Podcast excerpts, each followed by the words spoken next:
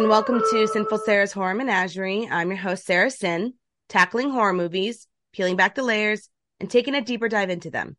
Again, on the show, I don't just discuss my love of horror movies. I like to bring in the aspect and perspective of horror and history, how horror movies tend to reflect society's fears. And since I am a psychology major, I like to bring this aspect and perspective in as well and see how the horror movies I'm focusing on reflect psychology and mental health in any way. And as you all know, new month means new theme, with this month's theme being Happy Birthday to Me, Happy Birthday to Clive Barker. So October will be my Clive Barker Appreciation Month. His birthday is the 5th. Mine happens to be the 25th.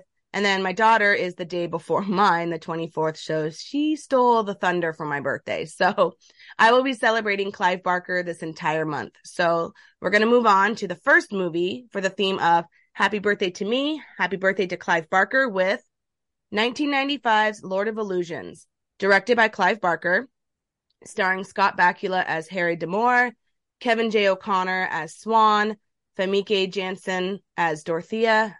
Sorry if I butchered that name. Vincent Shiva Schiavelli, butchered that one too, as Vinovich. Barry Del Sherman as Butterfield. Sheila Tousey as Jennifer. Joel Swetow as Valentin. Joseph Latimore as Quaid, Susan Traylor as Maureen Prim, and Daniel Von Bargen as Nix. So for horror history, I definitely say we got cults. This is a movie that's really about cults manipulating people. They prey on the vulnerable.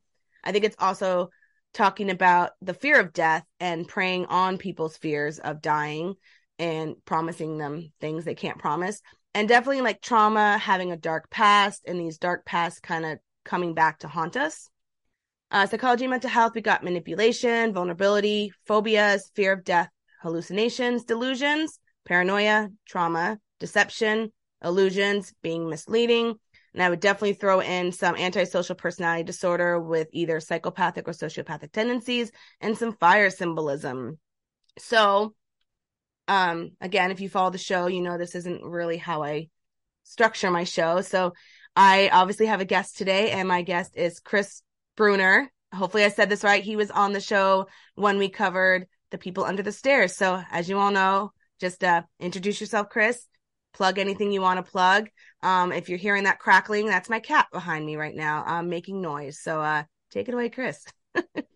yeah, hi. Um, my name is Chris Brunner. Um, I've got a blog called Brunner's Bar where I talk about uh, movie reviews, book reviews, sports, basically anything that's on my mind. Um, looking forward to uh, reviewing this one. I had not heard about this movie previously. And uh, when I saw the main character was Harry D'Amour, I was uh, really surprised because I loved uh, the Scarlet Gospel. So I had no idea that he was in more than one um, book story. I think this is actually yeah. I think the I think the story from the Book of Blood. I want to say volume six called The Last Illusion, and that's where you first introduced to Harry. Mm-hmm. So yeah, I looked up the the list of, of books. I was like, oh, I've got to read these now. So yeah, I've actually never read a Clive Barker book. The problem with me is that I don't have time to read books because I'm I'm still in school, so everything I read is textbooks yeah. or articles or you know. So i never by the time i'm done with the end of the day after work and being a single parent and school reading these things i'm like i don't even want to read anything. I just want to go to bed. So usually i pop on a horror movie or something. But one of these days i said i, I want to start reading Cl- more clive barker more stephen king. I just want to be able to read. So that's just me. Sorry Yeah, no, I I mean I remember college and all that, and yeah, the the reading is required, so it's not nearly as fun. Um, I've only read a couple of Clive Barker. I haven't dug into the Books of Blood yet. I've read uh, the Hellbound Heart, uh, the Scarlet Gospels, and Cabal, which was the book that Nightbreed was based off of. Um, loved that book, so good. So um, yeah, I went ahead and bought Books of Blood Volume Six so I could read the Last Illusion. So yeah, yeah, I, will like I said, I'll get there. Uh, sometimes actually, Books of Blood might be the best one for me to start with because I can read shorter stories. But if it's a whole chapter book, but anyways, I wanted to do this one because it is a lesser known Clive Barker movie. But I remember, I remember watching the trailers as a kid on TV and being like, I really want to see this movie. And then for whatever reason, I didn't watch it for the first time until literally I think this summer. And I was like, why did it take me so long to see this movie? Like, it's a really good movie. Yeah. Like I really, and I've always been a fan of Scott Bakula. My mom and I used to watch Quantum Leap together. So I had to see it for him as well. So I just, I guess the first thing I want to dive into is what I literally just mentioned is this movie really is about cults. Like, and I'm trying to think, and you're going to hear my papers rustling. I apologize.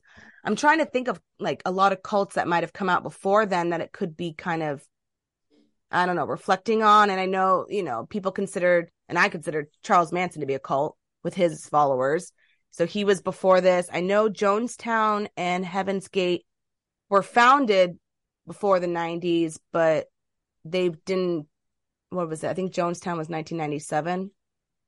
I forgot. I just I, I even wrote it all down and now I don't even know where my notes are. But I just know that these are a few of like the big cults that had happened that maybe they're kind of reflecting on. Mm-hmm. And I think the biggest thing for me when I'm watching this movie is, and here's my I, oh I found my notes, is the whole idea that cults prey on the vulnerable. Like they find people in a very vulnerable state and they promise them all these things and they're very manipulating. And I think one of the biggest things for this movie is the this guy Nix is preying on people's fear of dying. Like he is finding people who are terrified of dying, these vulnerable people in a very vulnerable state, and promising them basically a life after death and that death won't happen.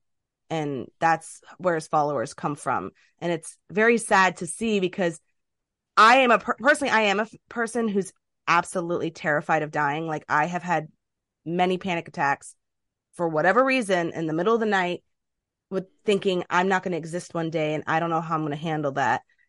And that's probably the same thing these people are thinking. They have the same thought process as me. But the truth is, it's part of life and we should be just, I don't know, accepting it and embracing it and understanding that, you know, we don't know what happens, but it is the fear of the unknown. So I don't know if that's something you thought of or were looking into when you thought of like, I don't know if you picked up on the cults. Uh, you know, I didn't think to research cults um, you know, obviously the the cult aspect is, I mean, prevalent from the get go. Um, you know, the, the, only thing that that part of the movie I didn't quite understand is that they did kidnap the the little girl and expected to kill her. I didn't realize if that was more of a sacrifice for power or if it was just inevitably a way to bring Swan back to the group because it seemed like Swan had sort of developed his own followers and the other three that then left the cult and came back to to rescue her.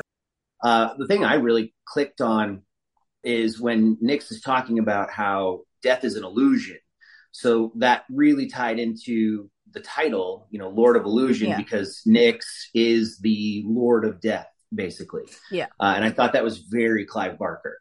Um, you know, just sort of that that uh, play on words, double entendre kind of deal. Um, that uh, that Clive has done in, in most everything he's he's worked on that I've seen. Yeah, well, they have that great. I wrote down the quote right at the beginning. It says, There are two worlds of magic. One is the glittering domain of the illusionist, the other is a secret place where magic is a terrifying reality. Here, men have the power of demons, and death itself is an illusion. Boy, that must be what I was referring to. Yeah. Yeah. Yeah. I like that, how it just opens up with that. So you can, you're trying to figure out, like, is this real? Is it not? Because that was the other thing I was trying to think of too was like, I know this movie is playing on that magic is real, but is it also could be symbolic of the idea that is Nix really doing this or is he so manipulating that he is a great illusionist that he makes these people believe in his power of real magic or is he putting acid in their in their Kool-Aid and making them drink it and making them hallucinate all these wonderful trickeries that he's doing. So because a lot of that's that's the whole thing about cults. And the leaders of these cults is they're manipulating and they manipulate these people and they can do these things to make people believe these crazy ideas. And it's like, I don't know, it's just it's creepy to me how people can just blindly follow someone. Well, you know, it all comes down to that charisma, um, that confidence um, I am a uh, fraud and anti money laundering investigator, um, and my job is to interview clients who really believe that the person that they've been talking to online is the love of their life, or they've really won some sort of lottery sweepstakes and it's going to change their lives if they just, you know, pay this and that. And, and it's it's heartbreaking because you realize that as they're telling you their story, common sense is dictating this isn't how things work. I mean, you Right. should know this. Um, but yet, because of the charisma, the confidence of those, you know, scammers, uh, people just fall for it, and then they get hooked. And, and there's always something that helps keep them pulled in. You know, same thing with the cults, just on a much larger scale. You know, you've got one person who knows how to talk to people and get in their heads. Uh, in this movie, sort of literally or metaphorically on several levels, because Yeah. we've got the magic aspect that makes them uh, see things and whatnot. So, And he literally can get into people's heads.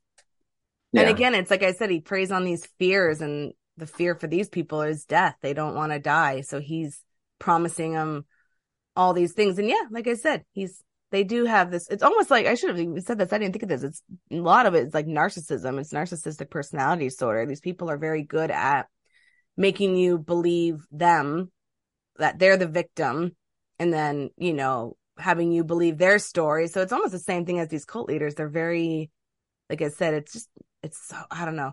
It just, I, I'm stuttering on my words because I am so tired. Um, but that was the thing I was thinking about with cults. Is like it's it's really like I think of other cults and I'm like, what were their fears that these people were preying on? You know, because I didn't do a lot of diving into the research for like Heaven's Gate or Jonestown. Like I didn't. I just wanted to see like the years they came out to see if maybe they were reflecting at all. Because Clive Barker's good at that too. He's not afraid to take fears of society and things that are actually going on in the world and put it on the screen and say this is what's happening and that's another thing I like about his movies, even if they're not movies he directs. Um, because you got movies like Candyman that's based on I forgot the story that his is called is based on, but it's based on a Clive Barker story, Candyman. But they still were able to take those fears of society or things really happening and putting it on screen and saying this is what's going on in the world. But that's one of the things that I personally like when I've seen Clive Barker movies is that he's not afraid and I like that. Like he, and this one is part of it is like cults. It's cults. Like there's these people out there that are manipulating these people, preying on their fears, and finding vulnerable people to manipulate and twist and hurt them. Because in the end, Nix kills all his followers. He even says like, "You're all lambs," you know, and I'm not a shepherd. And he ends up killing them all, anyways. Like, yeah, he is something about you're unworthy. Um, yeah, and then the ground opens up and swallows them. But then it seemed like they came back as minions. I mean, even if you go to Max, like the big picture is this mud person sort of coming out of the ground. yeah, So I, I wasn't sure if that meant that the followers themselves needed to descend literally right. into the ground that he opened up and then come back as those minions, you know, because then they're not cheap, but complete extensions of who Nix is. Yeah. Um, I don't know. I mean, we could probably speculate on that for hours just alone, because that's Yeah. another thing that Clive Barker's really good at. You know, leaving it, putting it out there so that you can see what's going on, but at the same time leaving it vague enough that you can draw your own conclusions. yeah make your own little interpretations leave it a little ambiguous yeah because like even at the end Yeah. i'm like did Nix even really die because it looks like he died but a part of it was like is you hear his voice at the very end and i'm like does that mean he never died to begin with? Because that makes me think about swan too. Did swan really die? Because even he was the one who said oh i have it somewhere. It's the one that um dorothea his wife mentions where he says like flesh is what just an illusion. Magic will set us free or something like that. So like did he even die? Like is my question too. Yeah, are they just a different form, or are they just a, a, a living energy? Yeah, I mean, again, all those different ways that you can spin out how the ending works. I mean, especially since at the beginning, Nix had to be bound in order Yes. to be stopped. So he didn't really die, even though he had the giant hole in his chest. right Um, but he, um, you know, he had to have that contraption, uh, which again, very Clive Barker, very iron, very um, magical with the screws tightening themselves once the blood touches it. Mhm. You know, very reminiscent of sort of the Hellraiser aspect of things. but i think that isn't that something that's in like witchcraft i mean i don't i'm not saying his is witchcraft but you associate magic witch with witchcraft at times um because they do the same thing and not with iron, but they do the same thing in the craft where the girl Sarah binds Nancy and she takes the picture and she wraps and says, I bind you, Nancy.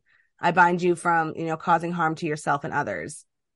So I'm, I'm wondering if it's something, what it is it now my question is like, what is it with magic that's associated with binding someone? Like to bind them from the magic. Because I remember that I remember that in in the craft was the binding scene, and then I, I see it in this one, which came out before the craft, but still they had to, like you said, they had to bind him in order to bury him. Yeah, I mean that's you're right. That that's a huge part of a lot of different magic. I mean, you know, you look at supernatural and you've got like the binding circles that if mm-hmm. the spirit, the demon crosses into it, they're stuck. It's like a, a prison for ghosts. Um, yeah. You've got uh you know all eh, the the fae and everything like that that you could end up being bound to someone because of uh, saving a life or or something along those lines and it's that magical bond that then links those two.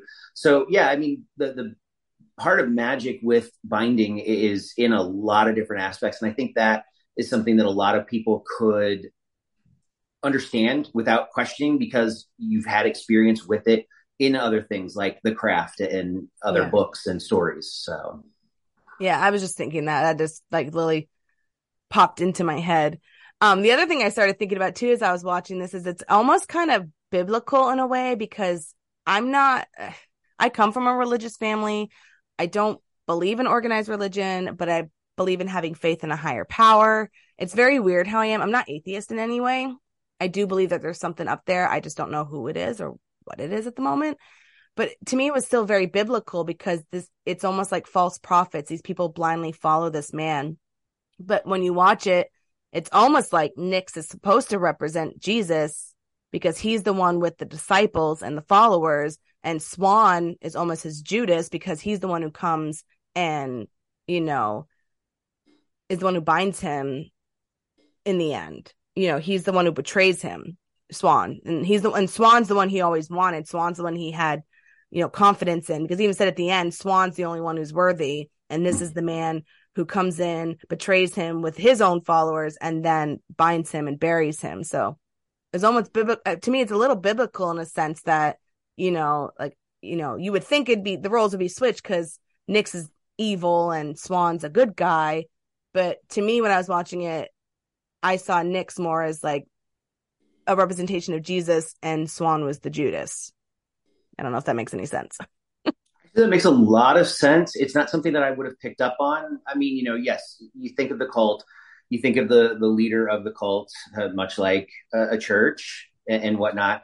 But now that you're you're talking about it, I'm remembering the beginning of the movie, and Nix is in lighter colors, gray tones, tans, um, very worn clothes. And then when Swan comes in in the vehicles, you know, coming mm-hmm. through the uh, the desert, um, I think he's wearing a red shirt and a nicer red shirt. So there is your, I guess, false balance of good and evil at the beginning. You know, here's your Nix, who is the the leader of this group um, you know, here comes Swan, the villain. Now, obviously, that does change throughout the movie. Um, but yeah, now that you mention it, that's not that's not an aspect that I thought of, but I could easily see, you know, production and uh, uh, wardrobe and all that put that yeah. together on purpose as sort of a, a misleading aspect. Yeah. I don't know. I just, I just, cause I even think about, this is so weird. I'm like this, but I even think about like, how did like if, if you look at the Christian Bible, how did those people know Jesus was not a false prophet? Like, how do they know? Like, we don't know. Like, just like you don't know, like, how do we know Nix wasn't actually good and everyone else was evil and maybe Nix actually, ha- you know, like that's where I think of false prophets. And that's why I, I looked at it so biblical. Is like, how do you know? Because according to the Christianity, Jesus is supposed to come back. Well, how do you know it's him? There's been how many people since God knows how long has claimed to be Jesus. How do we know they weren't? And it was just a test and we failed, you know, like, I don't know. I think that's why I thought, started thinking of the biblical aspect because I was raised in a religious family, but, and I always questioned, always questioned things. I'm like, well, how did they know Jesus was the son of God? It could have just been some crazy person, you know, like, and they blindly followed him and you wrote an entire book about him. like, how do we know Nix really was crazy? Maybe he was, you know, that's where my brain started going with the biblical aspect because I'm always one filled with questions. I believe in faith, but I still have questions. And my mom was kind of the one who always said, like, eh, you're allowed to question. She's like, that's part of it. She's like, I'm not going to be the one to tell you never question. She's like, I'm going to have, she's like, when I die, she's like, I'm going to have a, like a whole list of questions I'm going to ask God and you better answer them for me. And that was my mom. And I even said when she died, I was like, I, I can picture her up there being like, all right, you're going to answer my questions now because these are a list of questions and you better answer them because you're the one with the answers. And I knew, I can picture my mom being that person because that's who my mom was. she was very much like that. Just yeah. I, I mean, my wife came from a very religious family. I not so much. So, you know, I, I can definitely see what you mean by that. Of course, there was always the Sunday schools and confirmation and, and all that. I, I think I've pulled away from sort of organized religion as I've gotten older as well. Um, you know, again, I don't need a middleman necessarily to talk to God. Um, but you know, I, there's always, especially in horror movies, there's always that sort of line of good and evil, heaven and hell. So I mean, you can always draw some sort of religious connection through horror, and yet a lot of times it's the religious groups that are so against horror. So you know, it's it's unusual how things play out. Yeah. I actually wrote that down. There's a lot of good versus evil in this movie and like light and dark, heaven and hell, um, and all that because I really because I picked it up at first when I saw Dorothea. Because when you first see Dorothea, not when she's a kid, but when she's an adult, she's wearing a black bathing suit, jet black. The second, the next time you see her when she's in the cemetery, I think it's a cemetery with Harry, she's wearing all white. And for a while, she banters between wearing black and white for a while. And then it turns into the pink dress during the funeral. And then at the very end, she's in like a burgundy dress. But that's where I first saw it was like, well, is she good or is she evil? Because black is associated with evil. White is purity and good. But, and she's wearing literally just black or white for quite a while. Mm. That's where I first picked up the good and evil because I'm like, well, where does she fall in into this? And then there's the actual character of Harry who I absolutely love because when you first meet him, he's very, you know, I, I remember reading a couple of things, uh, not articles, but um, like reviews about the movie, and they said that they were trying to make this a little bit kind of like horror noir, like the movies of like the uh, what did they say, like the twenties, not the twenties and thirties, like thirties and forties. You know, you mm-hmm. got Harry the detective with the you know dark past, and he's and all this, but that's what I liked about Harry is you immediately find out about his dark past. He's um, had that association with that exorcism with the little boy. And he even says, like, the guy says to him, and he's like, well, was he really possessed? And he was like, he could have been. Like, I don't know. He's like, he just follows the story or follows, does his job, and he just wants to find the truth, whatever it is. So he doesn't necessarily believe in the supernatural, the paranormal, but he's going to find the truth no matter what and he's going to believe what he sees. So for him, he probably witnessed this exorcism because we see flashbacks. He believed it was real because that's the truth he was finding. And then that's why he pursues this with the magic. He's not going to stop until he finds the truth. And the truth is magic is real. But it's not about him believing in the supernatural. It's about him just finding the truth. And I like that he's a good guy with a dark past and that even Quaid says like you walk the line when he's dying like you walk I think it's Quaid you walk the line between heaven and hell. You you're drawn to the darkness but you're a good person. I don't know. Yeah. Oh yeah you're right. Um I wish that that was that dark past was explored a little more in the movie. And I think mostly because knowing where the character is at in the Scarlet Gospels where he is still the private detective, but he's embraced the supernatural aspect. He's accepted the fact that he's sensitive to this and he knows more about magic. So, you know, whatever happens, and I think there's like four or five stories that he's in up to that point, um, you know, it led him there. So when they're talking about the the exorcism with the boy, and there's that great scene with the boy and the demon behind him, I wish that there would have been more to the movie in that aspect. You know, why does he tend towards the dark path? You know, why is he always drawn to uh, the the paranormal, the supernatural? Because you know, even in this, the job is to find a guy who's committing insurance fraud. And then he Yeah. just kind of falls ass backwards into this world of magic and Yeah. whatnot. So and he doesn't even complete his job. He just moves into Yeah. this new job. Yeah. Okay. Oh, I'm sorry. I found the quote I, I was trying to find. It's when Quaid's dying. He says, "Oh God, you're drawn to the dark side over and over. You don't like that." And Harry says, "Not much." And he goes, "You can't change it. You must walk the line between heaven and hell. It is your destiny. Accept it." I just like that. I just like that scene because it's it's telling you a lot about Harry without giving away too much about Harry. So you know he has a dark past. You know that there's something like like you said. I would I kind of yeah I kind of agree. I wish we could have explored that. I do know that there was again reading reviews. There was a little bit of studio interference in this movie, and that the theatrical cut was not what Clive Barker wanted. But there is a director's cut out there, which um is more of what he envisioned. So um, which I think had like 13 more minutes added to it the director's cut but i'm pretty sure that's the one i watched because that's the that was on um hbo max and they're usually they're pretty good about putting director cuts over the theatrical cuts in that um streaming service which is what i like. But i do know that i read about that. Um so i'm wondering if maybe originally clive wanted to explore that because that seems like something clive barker would have wanted to do was explore a little more about harry's past. Because you he also you know you care about harry. Like that's the one thing i like about harry is you care about him. Like I cared about him from the moment I saw him. Like I just I just the way he like stood up so sad, so defeated, and you don't even know why he's feeling defeated. But hmm. you know he's defeated from the moment he sits up and it's like what early in the morning and the first thing he grabs is the beer. Like, you know, that's a defeated man to me, or a defeated person in general, you know?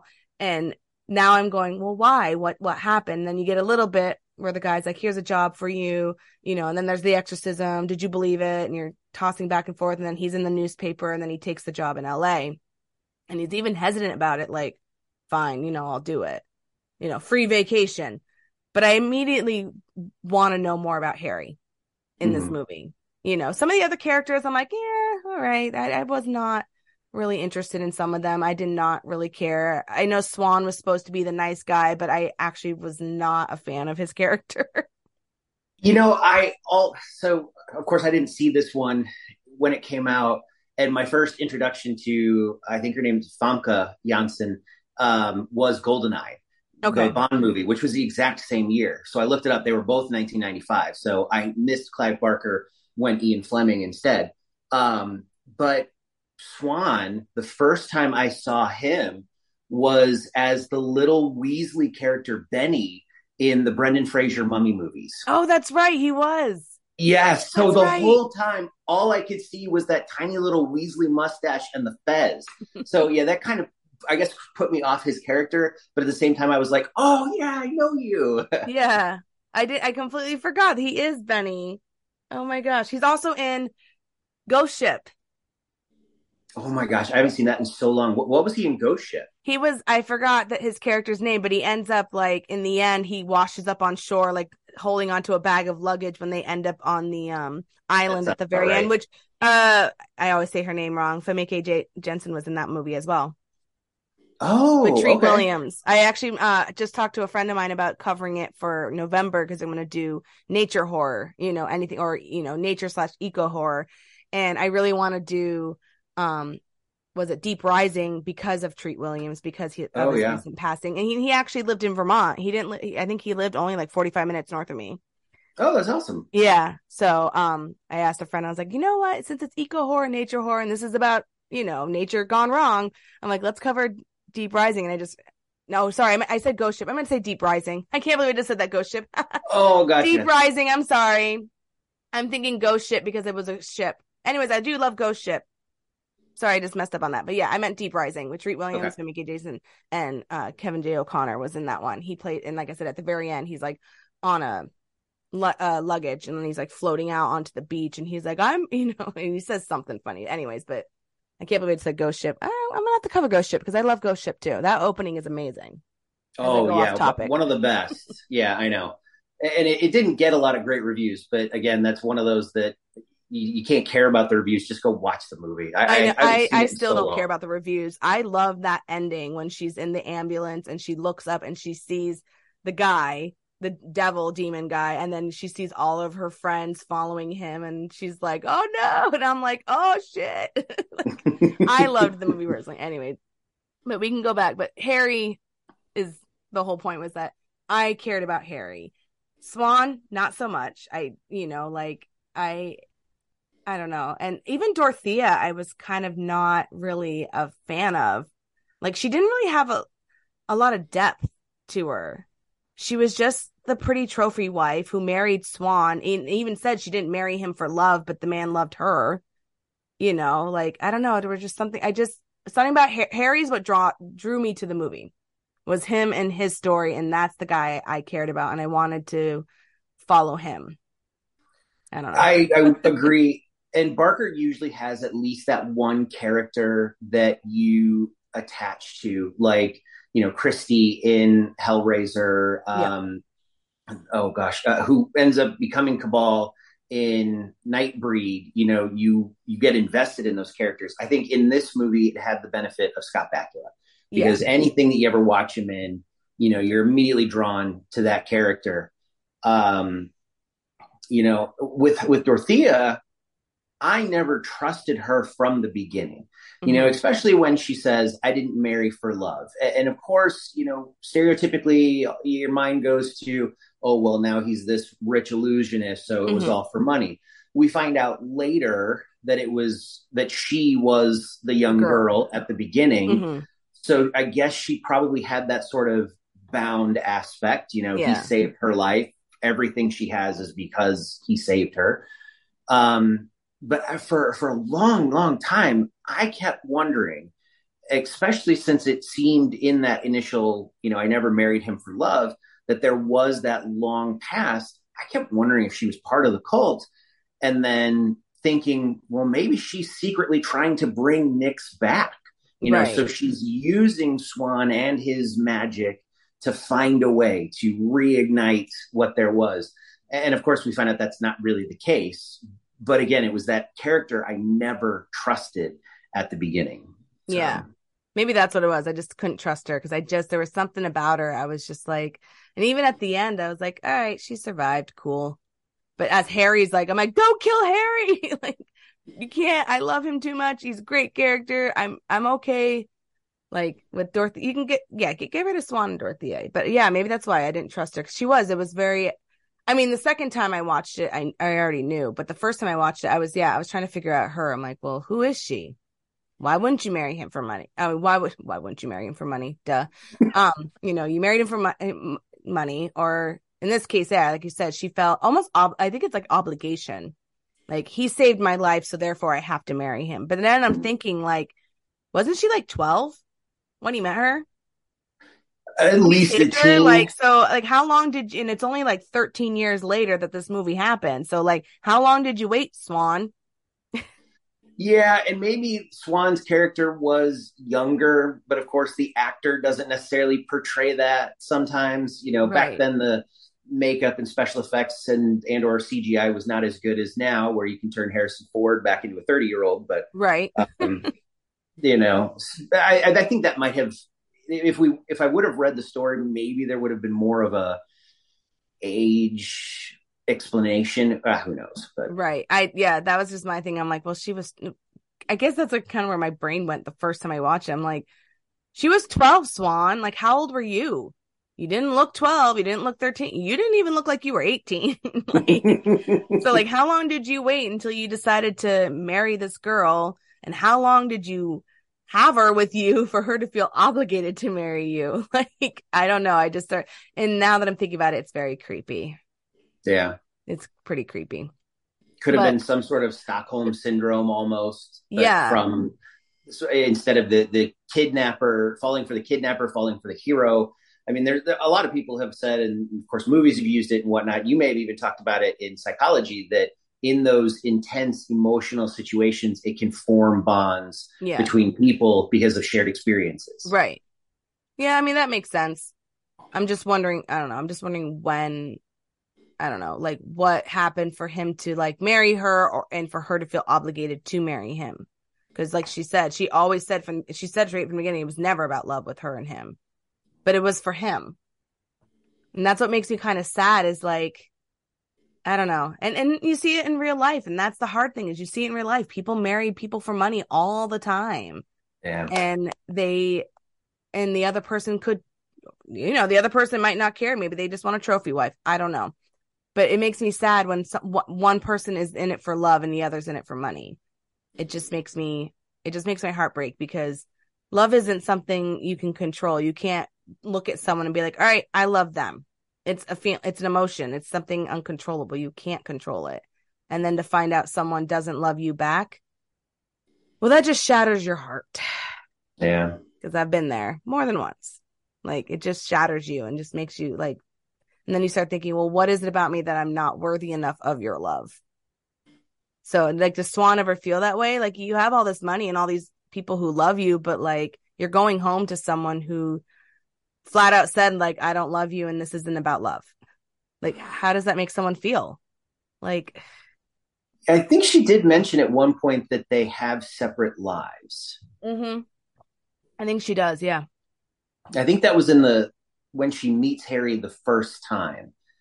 And and I don't know, you, you wonder if it's a relationship of convenience at that point, you know, is he on the same page? Right.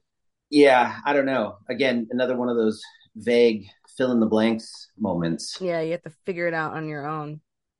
The other thing I was going to talk about um was um fire symbolism because this movie uses a lot of fire. You know, like Nix manipulates fire, Swann can manipulate fire. So I'm like, well, what is it about fire? So of course I looked that up and that was one thing I was like reading a bunch of stuff on and I found that it's like it's elemental, so it equals energy when it's talking about elements.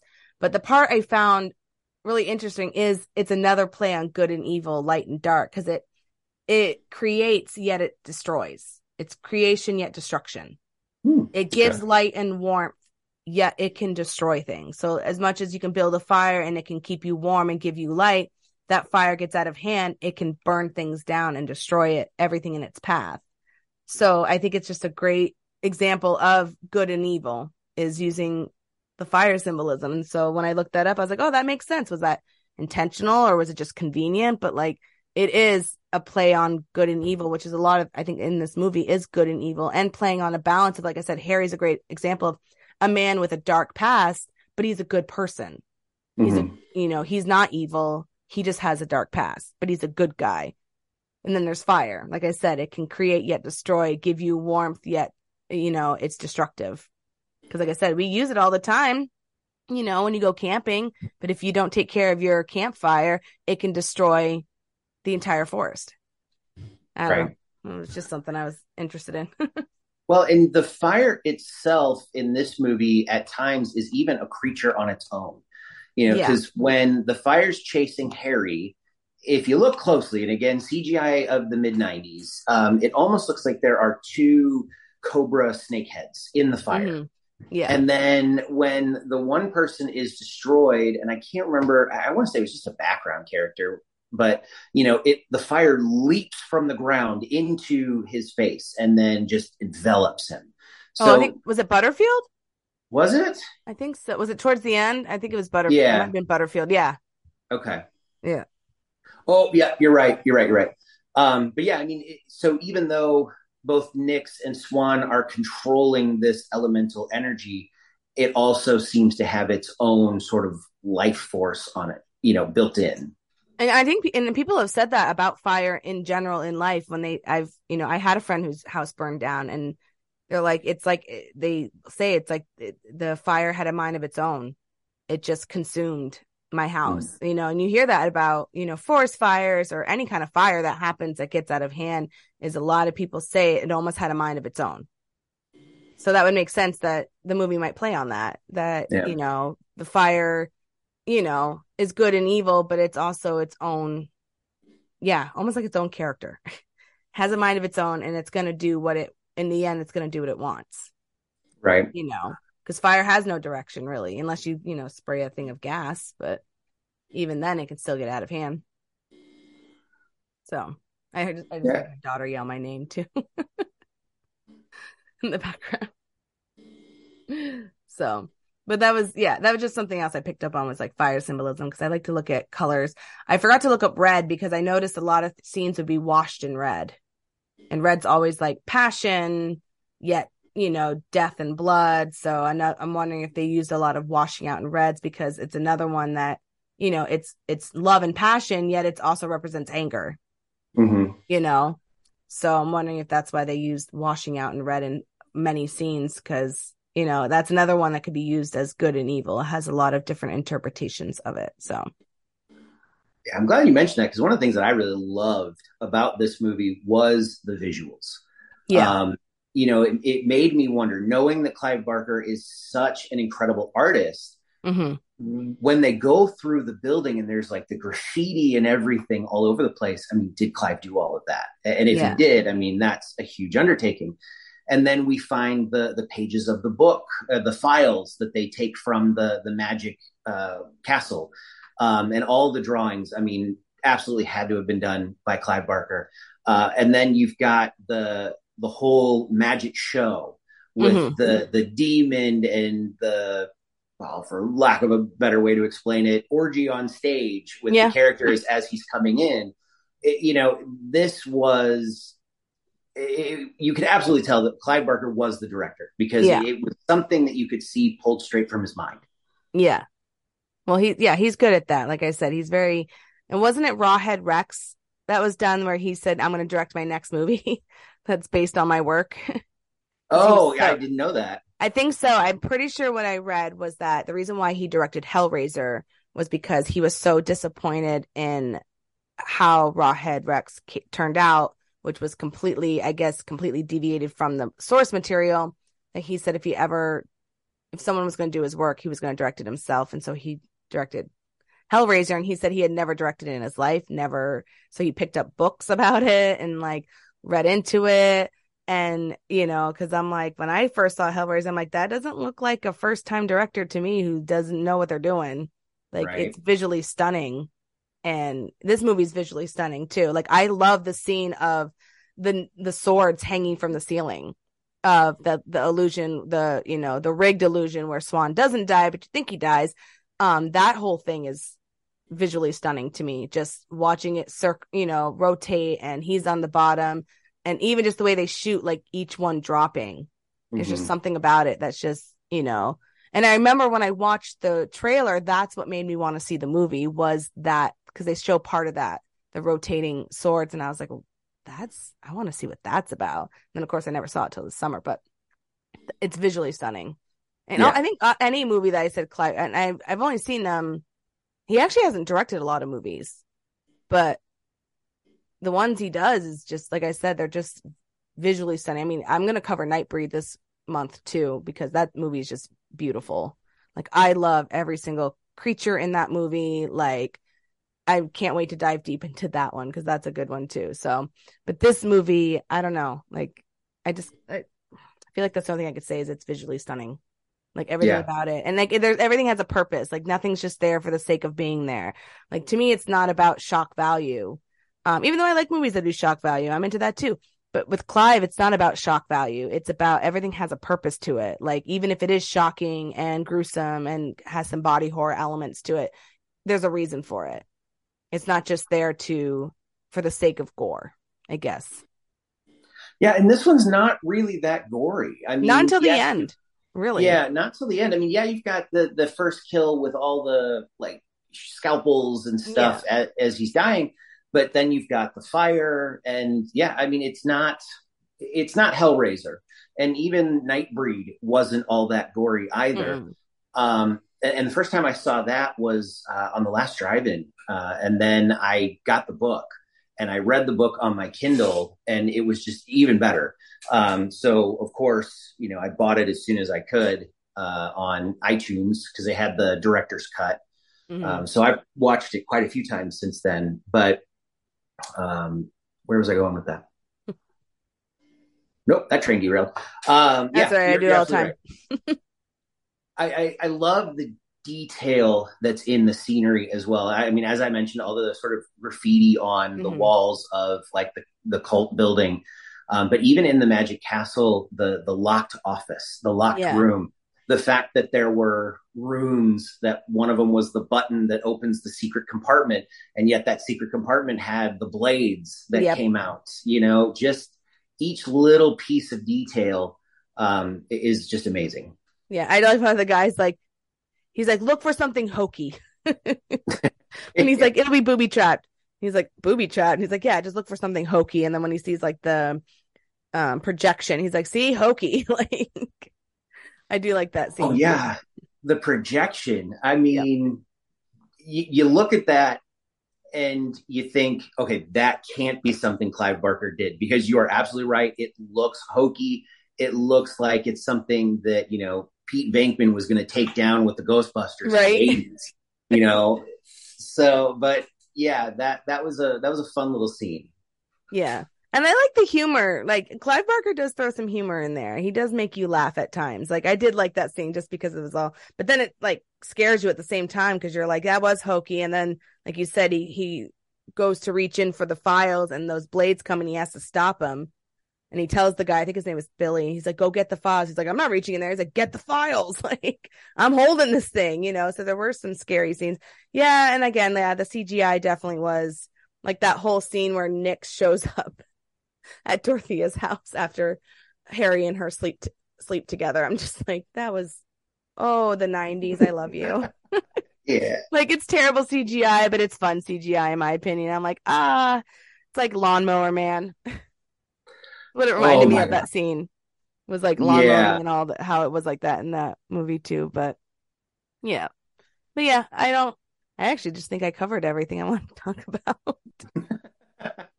Because I wrote a bunch of stuff out too, but I'm like, I always want you guys as a guest to talk about whatever you want as well and see what you can pull from my brain. Cause sometimes I'm just like, I didn't even think of that. That's amazing. So, I mean, you definitely took the reins on the deeper dive this round. I, I, know there were so many different ways that we both looked at the people under the stairs, yeah. which was fun. But, you know, with this movie, I love, you're right. I, I, can totally see that they were going for film noir style mm-hmm. with Harry because you've got his office that looks like something out of the Maltese Falcon or Casablanca. Uh, mm-hmm. You know, he's wearing a tank top with his gun holster. Exactly. I mean, who wears a gun underneath your shirt uh, over a tank top? Yeah. Yeah. I, I mean, I love that aspect. One of the things that I found really kind of cool that was outside of the movie actually was because of the movie there were comic books that were done to sort of follow Harry's story. Oh. And originally they drew Scott Bakula as Harry D'Amour. But then in 2007, they changed him in the comic books to Thomas Jane, um, you know, the actor from uh, The Punisher. Yeah.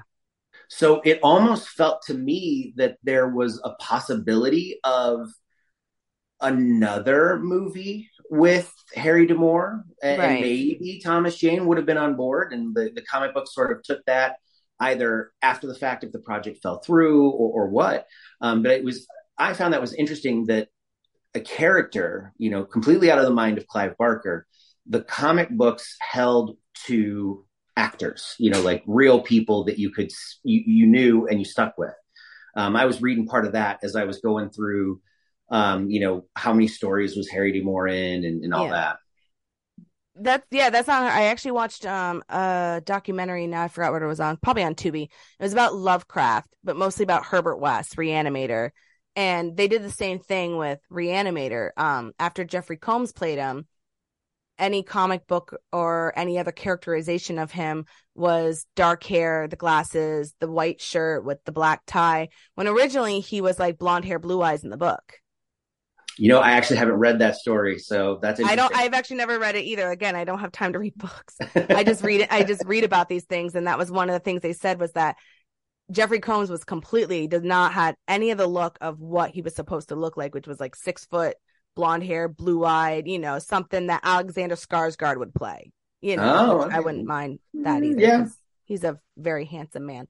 Um, himself but more like that was what they were was he was described apparently in the book and then jeffrey combs comes in who's like what five foot eight you know black hair brown eyes like you know, completely not, but that's now who everyone associates Herbert West with is that look. And even in the comic books, they had done the same thing. It was that look. They didn't draw Mhm. Jeffrey Combs, but they drew that look. And, and only a few comic books or other examples of it were the blonde hair guy, but it's always been Jeffrey Combs look. So I can see that with Scott Bakula. I mean, he's probably too old now to play Harry D'Amour, but they could do a movie with him and he's an old disgruntled, you know, curmudgeon, Harry D'Amour.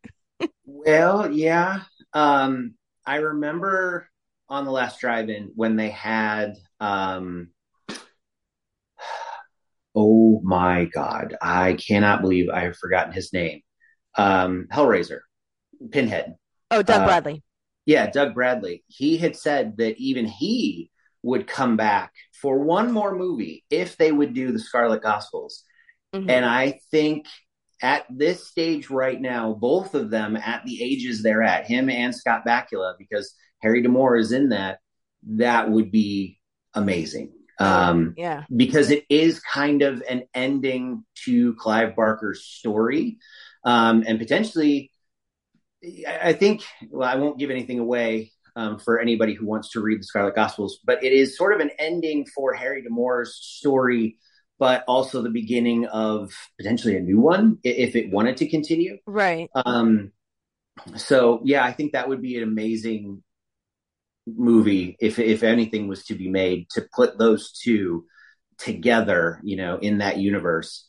Uh, because it even it, everything that I had read, you know, Wikipedia and Screen Rant and all that, Harry D'Amour lives in the realm of the Cenobites. So Oh. Now I'm gonna have to go look those up now. I'm one of these days I'll start reading. See, I do a lot of Audible. Yeah, I do Audible so that I can listen to it while I'm doing something else. Um, Or if I'm in the car on long trips, you know, I can just do that. That's how I get through most of my books, to be honest with you. Um, I don't have a lot of time to just sit down Yeah. with my Kindle or, or a book much these days. So. Yeah. I just like the smell of books. I'm weird like that. I love the smell of a, of a book.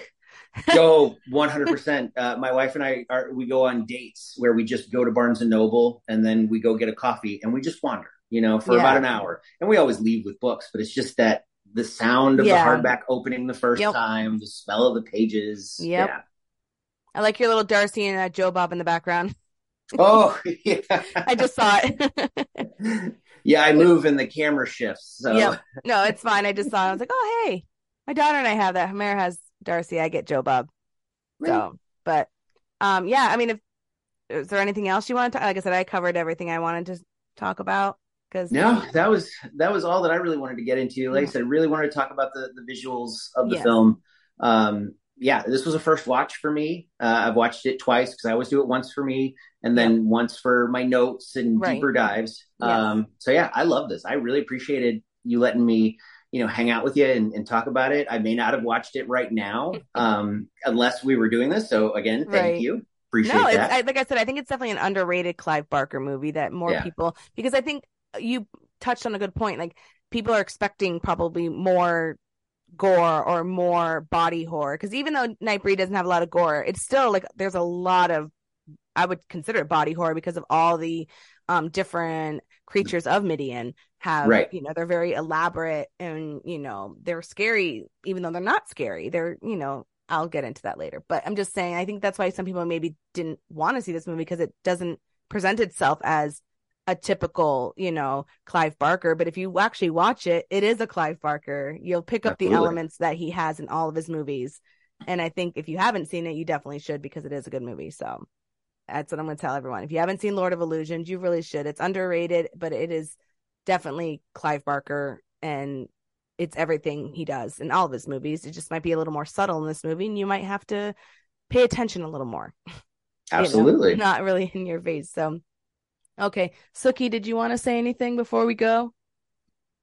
No? Okay, cool. Usually she she'll talk like she will if you say anything. You'll be like, Suki, hey. I think she's more of a night animal, you know, since she's the the Facebook movie group. Oh yeah, F- sin- yeah, yeah. she's the FFB uh, mascot. Yes, she is. She's up there and she knows the world revolves around her, right, Suki? Never mind. All right. Anyways, I'm gonna wrap it up for today. Thank you again for joining me here on Sinful Sarah's Horror Menagerie. Again, I'm your host Sarah Sin. Thank you for sticking around as I discuss horror history, psychology, and mental health within horror movies. Again, Chris, thank you for coming on the show. You are always welcome to come on the show. Great. So. I had a lot of fun. Thank oh, you so good. much. Me too. Uh, hope you enjoyed the show. Again, thank you for listening. And I just want to remind everybody that there's a horror movie out there for everyone to enjoy. So thank you.